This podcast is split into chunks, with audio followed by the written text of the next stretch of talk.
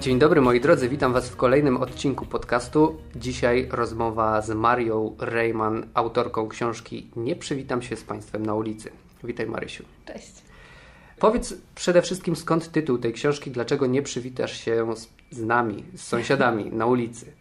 Ja jestem osobą niedowidzącą i stąd tytuł tej książki, bo piszę w książce, że często bardzo szybko mówię różnym napotkanym osobom, w tym sąsiadom, że ich nie będę widzieć, że się z nimi nie przywitam, żeby uniknąć takiej sytuacji, że się na mnie poobrażają. Ale w książce piszesz nie tylko o swojej niepełnosprawności, ale to jest książka przede wszystkim o zespole Turnera. Co to jest zespół Turnera? Zespół Turnera to jest taka rzadka kondycja genetyczna, która dotyka tylko kobiety. To jest nieobecność chromosomu, jednego z chromosomów X w jednej albo wszystkich komórkach i to się objawia bardzo różnymi rzeczami u różnych osób, ale najczęściej to jest niskorosłość, czyli to są takie bardzo niskie kobiety, one jeżeli nie są leczone hormonem wzrostu, to mają 130 parę centymetrów. Dzisiaj się już podaje hormon wzrostu dziewczynkom, więc dzisiaj te kobiety i dziewczyny są już wyższe, mają około 150 centymetrów, czyli ten wzrost nie zwraca uwagi. I bardzo często to jest niepłodność albo bezpłodność i różne dodatkowe choroby, choroby serca, choroby słuchu, no całe jakby, które, tak jak mówię, występują albo nie występują, więc ta choroba bardzo różnie się objawia. Piszesz w swojej książce o inspirational porn. To jest, wydaje mi się, bardzo ważne, żeby powiedzieć na samym początku, że w Twojej książce tego inspirational porn nie ma. Powiedz, co to jest i dlaczego nie ma go u Ciebie. To znaczy, to jest taka kategoria, którą badaczki zajmujące się niepełnosprawnością stworzyły, która opisuje pewien rodzaj pokazywania osób niepełnosprawnych, gdzie one są użyte po to, tak naprawdę, żeby ten sprawny widz sobie pomyślał: o kurczę, facet bez nogi przebiegł maraton, to ja nie mogę dostać awansu, albo to ja nie mogę iść na jogging. Czyli, że to jest takie użycie osób niepełnosprawnych po to, żeby pełnosprawny odbiorca poczuł się zmotywowany. I jakby osoby, które żyją z niepełnosprawnością, mówią: hej, nie chcemy być używani w ten sposób. Jakby nasze doświadczenie jest dużo bardziej złożone i nie powinno służyć temu, żeby motywować osoby, które nie żyją z niepełnosprawnością do bardziej skutecznego działania. A czy na przykład te wszystkie reklamy takie, w których zachęca nas się do wspierania fundacji różnego rodzaju, które pokazują nam na przykład ćwiczące dzieci, które walczą ze swoją niepełnosprawnością i próbują nas w ten sposób poruszyć i zachęcić do wsparcia. Czy to też jest jakaś kategoria inspirational porn, czy coś innego? Kurczę, pewnie trochę tak. Pewnie też się próbuje... Mi się wydaje, że tak naprawdę chodzi o to użycie do zmotywowania. I być może kiedy jakby... No bo w tym, o czym mówisz, też jest takie użycie, które ma służyć wywołaniu współczucia i co za tym idzie, chęci niesienia pomocy, no nie? I myślę, że to jest trudna rzecz, bo nie ma nic złego we współczuciu i powinniśmy sobie współczuć nawzajem, jak sądzę. Świat wtedy pewnie byłby lepszy. Natomiast wydaje mi się, że z niepełnosprawnością jest taki kłopot, że ona jakby, że używa się jej do tego, żeby całościowo spojrzeć na drugiego człowieka. Czyli, że zamienia się te osoby, które żyją, które żyją z niepełnosprawnością, w niepełnosprawnych i jakby tak się na nich patrzy. No nie wiem, ostatnio miałam kilka takich doświadczeń. Jedna opowiadała mi osoba, która prowadziła szkolenie, że okazało się, że u niej w grupie szkoleniowej będzie jakiś aktywista, który jest niewidomy i niedosłyszący. I że w pierwszym momencie przestraszyła się, że to jakby będzie jakoś, że to jakoś będzie trudne. Po czym bardzo szybko, właściwie natychmiast okazało się, że to wcale nie jest trudne. Że ten facet ma jakiś tam mikrofon, do którego trzeba mówić i on wtedy słyszy. Na to, że jest niewidomy, to właściwie w ogóle nie jest problem. Więc bardzo szybko, wydaje mi się, kiedy się spotykamy z osobami, które żyją z niepełnosprawnością, okazuje się, że to nie jest aż tak trudne, jak nam się wydawało. Ani tak całościowe, jak się wydawało. I że może trochę o to chodzi, że jeżeli... Jakby, że to pokazywanie tej niepełnosprawności jako takiej pierwszej, najważniejszej czyjejś cechy powoduje zwiększenie dystansu i lęk w związku z tym. Tak, bo ja zapytałem o te reklamy fundacji, dlatego że nie wiem, czy czytałaś książkę Jacka Hołuba, Żeby umarło przede mną. Nie, nie czytałam jej. I tam pierwsza scena jest właśnie taka, w której matka jakby przełamuje ten schemat. Ta matka opowiada o tym, że te reklamy to jest totalne kłamstwo, że tak nie wygląda życie z niepełnosprawnością. Tam chodziło o niepełnosprawność dziecka, że to wcale nie jest takie ładne, takie wyestetyzowane, że te dzieci wcale nie są tak zmotywowane właśnie do ćwiczeń na przykład jakichś. No i w ten sposób opowiadając właśnie dekonstruuje ten obraz, który jest nam właśnie w reklamach bardzo mocno no, pokazywany, prezentowany. No tak mi się po prostu przypomniało. Tak, więc, tak, to jest bardzo ciekawe. Tak, myślę, że to jest bardzo ciekawe i to jest jeszcze co innego, no nie? To znaczy to... Ale właściwie to właściwie opowiada ten sam kawałek, że to życie ma być jakieś. Rozumiesz, życie tych dzieci, one są takie wspaniałe, one są takie zmotywowane. No kurde, ale dlaczego właściwie one mają być bardziej wspaniałe niż my wszyscy, no? Raz jesteśmy zmotywowani, a raz zupełnie nie.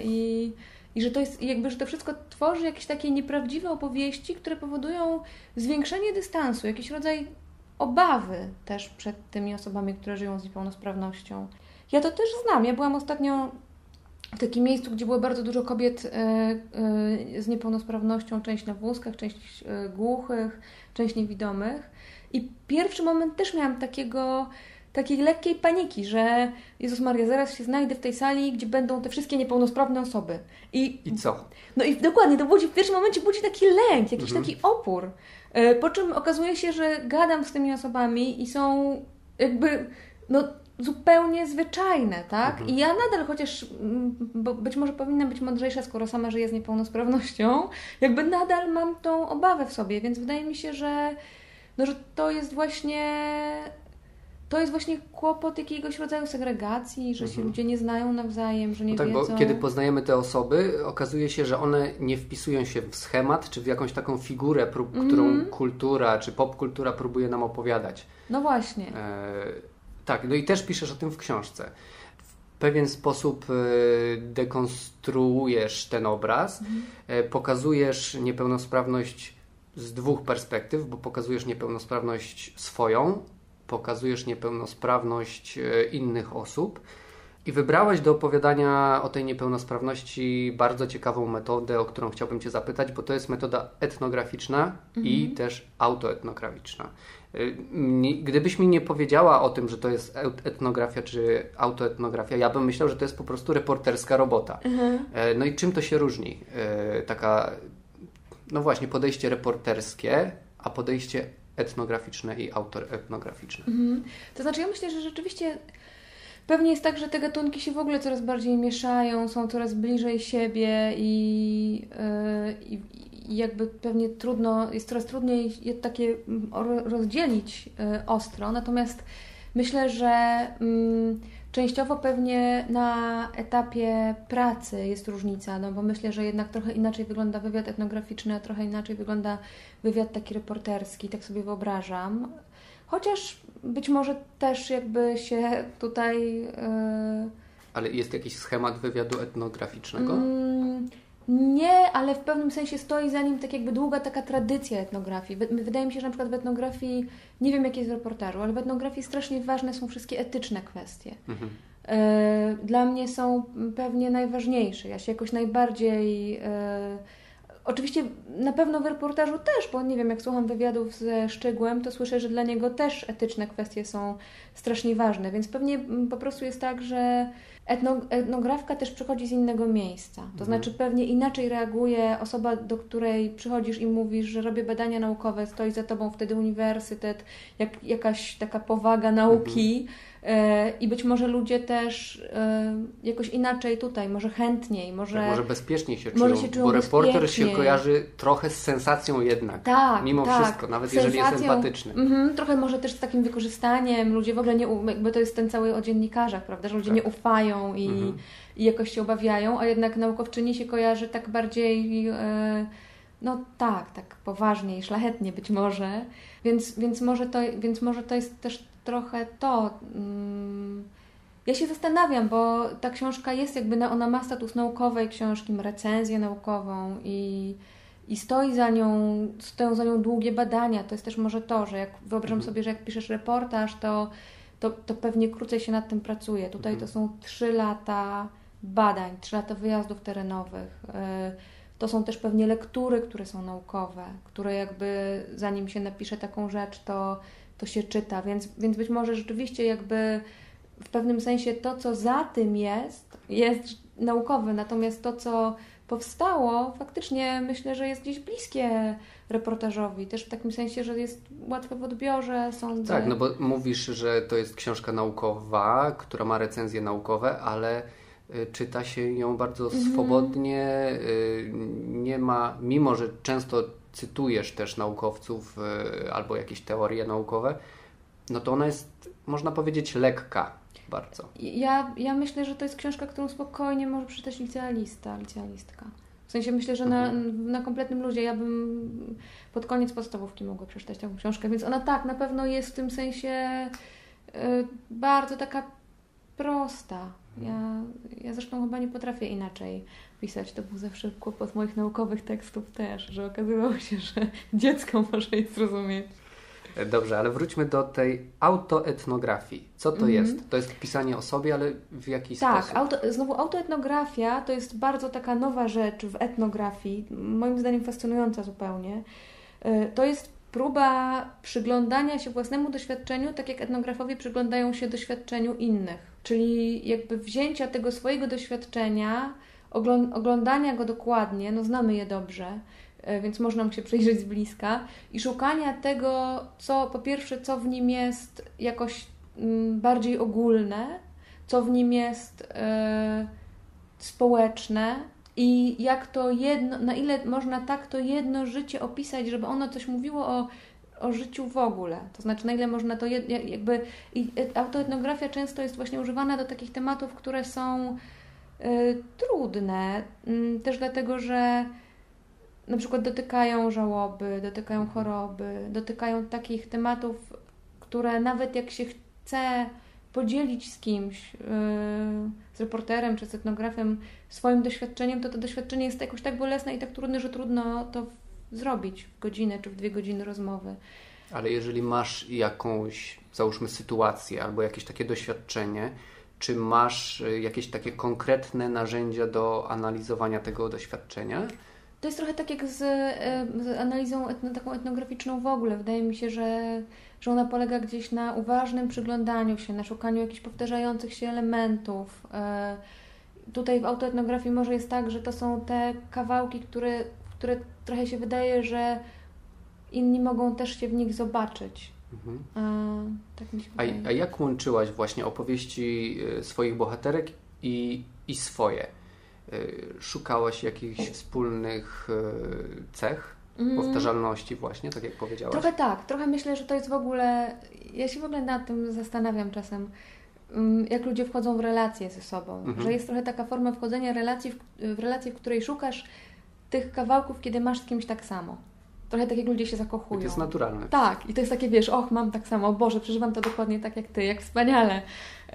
I że to w ogóle tak jakoś nas cieszy, no nie? Jak spotykamy kogoś i czujemy, że on podobnie przeżywa rzeczy. I że tutaj ja pewnie też właśnie w tych doświadczeniach tych kobiet szukałam tych kawałków, kiedy widziałam, że o, tak, właśnie, to rozumiem, to mam podobnie, ale też może tych, gdzie widziałam, że jest zupełnie inaczej, że ja się jakoś nie mogę w jakimś doświadczeniu zobaczyć swojego doświadczenia. To w takim razie zapytam tak, czy doświadczenie niepełnosprawności jest w pewien sposób, czy na jakimś poziomie uniwersalne?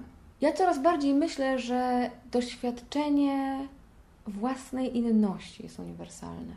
Że każdy jakby, bo wiele osób, które przeczytały tą książkę i nie żyje z niepełnosprawnością, mówi mi, znam to i to jest też o mnie.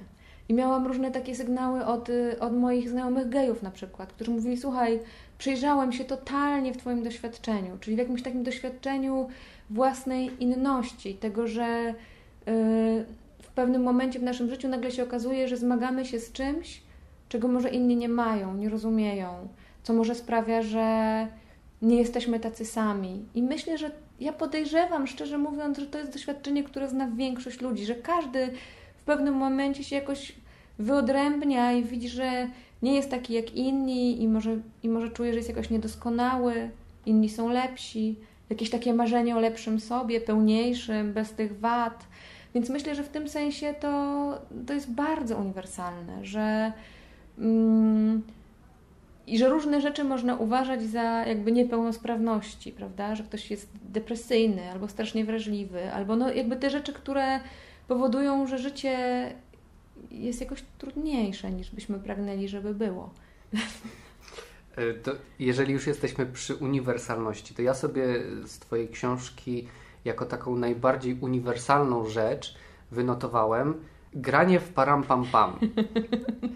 To robimy wszyscy, bez względu na, wydaje mi się, na pochodzenie, na kraj, w którym dorastamy. Co to jest gra w param-pam-pam? To mój tata, który odprowadzał mnie do przedszkola, a ja strasznie płakałam i strasznie nie chciałam, wymyślił taką grę i na Placu Konstytucji, tam są jednak takie długie światła, żeby mnie tak zmotywować i zachęcić i wyprzeć to, że robimy coś, czego obydwoje nie chcemy robić, robił takie i param, pam, pam i tak radośnie podskakując odprowadzał mnie do tego przedszkola. On wiedział, że próbuje małe dziecko nabrać, odwrócić uwagę. Ja nie byłam głupia i wiedziałam, że jakby on... No doskonale wiedziałam, co robimy. Więc myślę, że to jest gdzieś to, no, że to jest takie udawanie, że wszystko jest okej i że generalnie... że całkiem dobrze się bawimy, nic złego się nie dzieje, jakby... Tak, to mi się skojarzyło, chyba ten sam motyw jest w Kamizelce, prawda? Tak, tak. W tej noweli, ale jak to param-pam-pam się... jak to param-pam-pam przekłada się na Twoje bohaterki? Ciekawe pytanie, bo czasem Ci przekłada, czasem się nie przekłada, bo tam rzeczywiście część z tych kobiet w ogóle nie gra w param-pam-pam. I mówi otwarcie, że jest im trudno, że jest im ciężko, że nie dostają pomocy od państwa. Jakby bardzo takim otwartym tekstem, co też jest trudne, jak się rozmawia, no nie? Bo nagle słyszysz, że komuś jest bardzo ciężko i nic nie możesz zrobić. Ale też myślę, że jest część takiego żartowania, takiego śmiania się, które ma przykrywać właśnie to, że ludziom jest trudno. Jakichś takich... I część moich bohaterek też to robi. Tak, bo to jest gra ze swoimi znajomymi, ze swoją rodziną, prawda? Tak, tak, tak. I znowu, to jest śmieszne, bo ja oczywiście trochę ośmieszam to param-pam-pam, a z drugiej strony myślę, że ono też czasem nam po prostu ratuje w ogóle życie, bo byśmy jakby inaczej, jakby że też czasem dobrze jest jakby trochę udawać, trochę... No, poczucie humoru, tylko to jest może jeszcze coś innego, bo poczucie humoru w ogóle wydaje mi się ludzi ratować i dobrze jest móc się też śmiać. Natomiast tu jest coś jeszcze więcej, bo tutaj jest takie... W tym jest jakiś rodzaj takiego zakłamywania rzeczywistości. Czasami w dobrej wierze. Na pewno, to znaczy na pewno akurat w tej konkretnej historii to oczywiście jest tak, że my z tatą robimy to dla siebie nawzajem. On to robi, żebym ja nie płakała. Ja to robię, żeby jemu nie było ciężko, że ja płaczę. To jest jakaś taka skomplikowana konstrukcja tego, jak ludzie... To jest, myślę, że ten przykład z Kamizelką jest bardzo trafny. Ostatnio ktoś mi opowiadał o swojej mamie, która miała wylew, chyba udarcy, jakąś taką... Była w śpiączce, nie mogła mówić, ale jak tylko, chociaż tak trochę odzyskała przytomność, to zaczęła się uśmiechać. I to też jest param-pam-pam. To jest takie... Ja powiedziałam tej osobie, że to chyba jest dowód tego, że ta mama ma po prostu takie dobre serce i chce jakby uspokoić wszystkich naokoło, uśmiecha się, nie może jeszcze mówić, no nie może czuć się dobrze, nie, jakby nie jest jej fajnie, a jednak jakby wydaje mi się, że ten uśmiech też jest taką próbą takiego param-pam-pam, takiego powiedzenia jest okej, dziękuję, że tu jesteście, że w tym jest jakiś rodzaj czułości też do świata. Jeszcze jednym takim bardzo ciekawym wątkiem, który zapamiętałem z Twojej książki, jest to, że zespół Turnera dla części Twoich bohaterek jest okazją do emancypacji. To jest bardzo ciekawe. Niepełnosprawność okazją do emancypacji. Na czym to polega? To znaczy, to jest pewnie ryzykowna teza i ja nie wiem, czy moje bohaterki by się z nią zgodziły, ale rzeczywiście jest trochę tak, że że w pewnym sensie one rzucają wyzwanie różnym oczekiwaniom wobec kobiecości. Tam jest jedna z tych bohaterek, która jest bardzo niską kobietą, ma 130 parę centymetrów wzrostu i ubiera się w taki sposób, który się nie podoba ulicy, upraszczając, bo nosi jakieś krótkie sukienki, wielkie dekolty, jest taka w ogóle strasznie sexy i to się bardzo nie podoba różnym osobom, że ona, że co to w ogóle znaczy, że ona taka mała i to tak się ubiera i ona widzi te spojrzenia i nie to, że nic sobie z nich nie robi, bo je widzi, tak, rejestruje i mówi mi o tym, ale jednak robi swoje, to znaczy ubiera się tak, jak uznaje, że jest tu jej ładnie i że jest atrakcyjna i mam takie poczucie, że to jest jakby rodzaj właśnie, tak jak mówię, wyzwania, które ona rzuca innym. Ale też są kobiety i dziewczyny, które przeciwnie, ubierają się w jakieś po prostu powyciągane swetry, w ogóle tak jakby i też można się zastanawiać, czy to jest dlatego, że one mają straszne kompleksy i że nie chcą na siebie zwracać uwagi, czy jest w tym też takie powiedzenie, że właściwie to one nie muszą. Wobec tych kobiet w pewnym sensie jest jeszcze więcej różnych nakazów i zakazów. One mają, ja też tytułuję w tej książce, że mają nie nosić pasków, mają czegoś, nie, jakby, że tam też jest bardzo dużo takiego, co one, jakie one mają być. Ale to jest ryzykowna teza, to jest trochę tak jak ze mną i z malowaniem się albo nie malowaniem się, ponieważ ja bardzo źle widzę, to nie robię sobie makijażu, bo nie widzę, nie widziałabym, nie byłabym w stanie tego zrobić. A z drugiej strony czasami sobie myślę, że okej, różne inne rzeczy, których niedowidzenie przeszkadza, ja robię. Jeżdżę na rowerze na przykład. No więc więcej ryzykuję jeżdżąc na rowerze, niż gdybym się uparła, że nauczę się sobie robić na pamięć makijaż. No nie mogłabym to zrobić, a jednak jakoś uznaję, że akurat to tutaj się zasłonię tą niepełnosprawnością, nie będę tego robić, uznam, że nie muszę. I to ma trochę taki wymiar emancypacyjny, że mówię, dobra, po prostu nie będę się tym zajmować. Nie, te zasady po prostu piękna, nie przyjmuję ich. Ale to jest ryzykowne, bo być może, bo jest też mnóstwo osób, które doskonale widzi i też tych zasad jakby nie przyjmuje, prawda? I też rzuca im wyzwanie, więc to nie jest tak, że niepełnosprawność jest do tego jakoś potrzebna. Troszkę też pociągnę ten wątek tego ubierania się, jak powinny się ubierać kobiety, które są właśnie niskie, że mówiłaś o tym, że nie mogą pasów nosić poprzecznych, bo to je jak gdyby podkreśla ich niski wzrost. I to się troszeczkę wiąże z jednym z wątków Twojej książki o tym, że my wszyscy w pewien sposób tworzymy niepełnosprawność albo dodajemy coś do tej niepełnosprawności. Powiedz, jak to wygląda? Najprościej to jest chyba powiedzieć, że w ogóle kiedy się mówi i myśli o niepełnosprawności, to warto myśleć o niej jako o konstrukcie społecznym. Czyli jest tak, że jest ciało, które może być w jakimś wymiarze niesprawne, na przykład tak jak moje ciało, które gorzej widzi, albo czyjeś ciało, które potrzebuje wózka, żeby się poruszać z miejsca na miejsce i to jest jakby fakt, z którym nie da się dyskutować. Natomiast cała reszta tego, co dalej społeczeństwo zrobi, czyli czy zbuduje miasta, w których wszędzie są podjazdy i osoba, która porusza się na wózku, może bez żadnego problemu przemieszczać się z miejsca na miejsce. Czy zbuduje takie miasta albo taki kraj, w którym taka osoba ma tyle trudności, że nie jest w stanie wyjść z domu i nie jest w stanie się przemieścić, nie jest w stanie pójść do kina. I że jakby tutaj jakby niepełnosprawność tak naprawdę powstaje właśnie dlatego, że ktoś nie może wyjść z domu. I nie dlatego, że jest na wózku, tylko dlatego, że nie ma windy albo... No i dalej oczywiście za tym idą różne ograniczenia, bo nie możesz pójść do kina, bo nie... No więc jakby tutaj się... Tak samo z tymi kobietami, które są bardzo niskie. No są bardzo niskie, więc nie dosięgną czegoś, co leży na wysokiej półce, tak jak mówiłam, jedna z tych rozmówczyń. Natomiast to nie jest ich problemem. Ich problemem jest to, że są wyśmiewane, ich problemem jest to, że ktoś im nie da pracy, która nie wymaga wysokiego wzrostu. Jedna z nich opowiadała mi, że chciała pracować na kasie w supermarkecie i powiedział jej ten człowiek, który zatrudniał, że gdyby on wiedział, że ona jest taka niska, to wcale by do niej nie zadzwonił. No ale jakby dlaczego?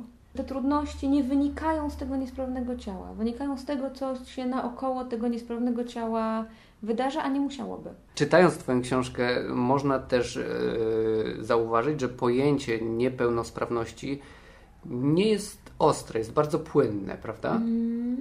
Tak, ja myślę, że w ogóle teraz się mówi właśnie raczej nie o osobach niepełnosprawnych, ale o osobach żyjących z niepełnosprawnością, żeby nie tworzyć takiej tożsamości. I tak, ja myślę, że to też w takim doświadczeniu codziennym osoby, która żyje z niepełnosprawnością, ja nawet chyba o tym piszę. Jest tak, że jednego dnia człowiek się czuje zupełnie okej, zupełnie normalnie i w ogóle nie ma żadnego problemu, a innego dnia wydarza się coś, co sprawia, że ja nagle mam poczucie, że jestem strasznie biedna i że mam strasznie trudno i potrafię się rozpłakać nad swoim ciężkim losem i że w tym sensie to jest zupełnie takie, tak, no bardzo takie nieostre po prostu. Ale też piszesz o tych momentach, w których to są momenty dorastania najczęściej, w których też i ty, i osoby z innymi niepełnosprawnościami zdają sobie sprawę, że zaczynają... No właśnie, i tutaj jest pytanie, że zaczynają się mieścić w tych kategoriach niepełnosprawności, albo że ktoś zaczyna je umieszczać w tych kategoriach niepełnosprawności? Tak, tak. No mnie to jakoś w ogóle bardzo poruszyło, jak myślałam o sobie i o tych kobietach właśnie, kiedy pisałam tą książkę, że zdałam sobie sprawę, że dziecko to chyba raczej zwykle po prostu uważa, że jest normalnym dzieckiem, takim, jakie powinno być. I wiele razy te kobiety, i potem moi różni znajomi też z dzieciństwa, jakby nagle się okazywało, że w dzieciństwie no to trochę każdy czuje, że jest taki jak, no jest okej. I że dopiero potem właśnie pewnie przez kontakty z innymi, którzy się śmieją albo dokuczają, albo nagle człowiek zaczyna widzieć, że kurczę, jest jakiś inny. I to, tak jak mówię, to pewnie nie chodzi tylko o niepełnosprawność, a o mnóstwo różnych innych inności, które w sobie nosimy. No to pewnie właśnie jest jakieś tworzenie takiej też tożsamości, no nie? A więc to tyle o Twojej książce Nie przywitam się z Państwem na ulicy. I teraz na sam koniec chciałbym Cię zapytać o książki, które w ostatnim czasie przeczytałaś, które polecasz, może jakąś jedną, dwie? Chyba taką książką, którą ostatnio przeczytałam, którą najbardziej polecam. Uważam, że jest zupełnie niesamowita i jest najpiękniejszą książką o miłości, jaką czytałam albo w ogóle, albo od bardzo dawna, są Dni bez końca. Sebastian Barry się chyba nazywa, to jest irlandzki autor i to jest książka o miłości dwóch mężczyzn w czasie wojny secesyjnej, ale jest, no nie wiem, wydaje mi się, że jest tak niesamowicie jakoś uniwersalna. Ja w każdym razie czułam, że jest o mnie i jakoś bardzo ją przeżywałam. Jaka to jest okładka? Bo ja kojarzę tytuł... Kurde, nie mam, wiesz, mam ją tylko na Kindle. Musisz sobie, wiesz, ta książka to jest, moim zdaniem, to jest po prostu totalne arcydzieło. I przeczytałam ostatnio reportaż o wilku, Dobry wilk. Tragedia w szwedzkim zoo. Nazywa się ten autor... Lars Berge. I uważam, że jest świetna. Przeczytałam ją w jeden dzień, jak jakiś kryminał po prostu fascynujący. Więc chyba te dwie ostatnie. Czy ona Ci pozwoliła inaczej trochę spojrzeć na Twojego psa? Bo mi na mojego... Na Maxa! Ja do niej przez 2 dni mówiłam terwilku. I uważałam, że jest dzikim zwierzęciem i cieszyłam się. Dobra, nie, totalnie, na Maxa to miałam.